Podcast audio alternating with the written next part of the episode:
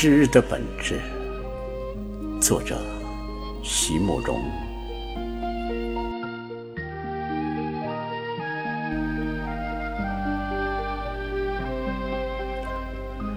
翻开刚送来的诗集的脚丫，从印刷的字体上重新再阅读一次自己的诗。他真切地感受到了生命正在一页页地展现，在一页页地隐没，如海浪一次又一次地漫过沙岸。这是何等的幸运！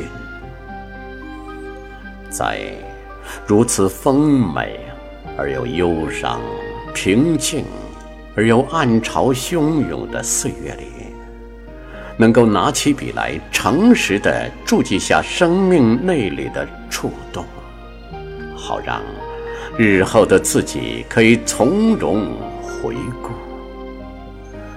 这是何等的幸运啊！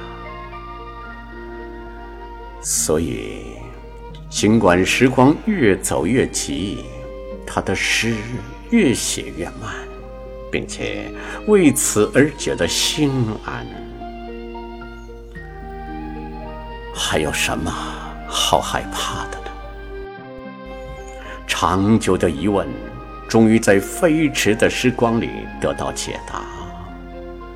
原来，只有时间够长，长到能够显示出事物的本质，一切就终于水落石出。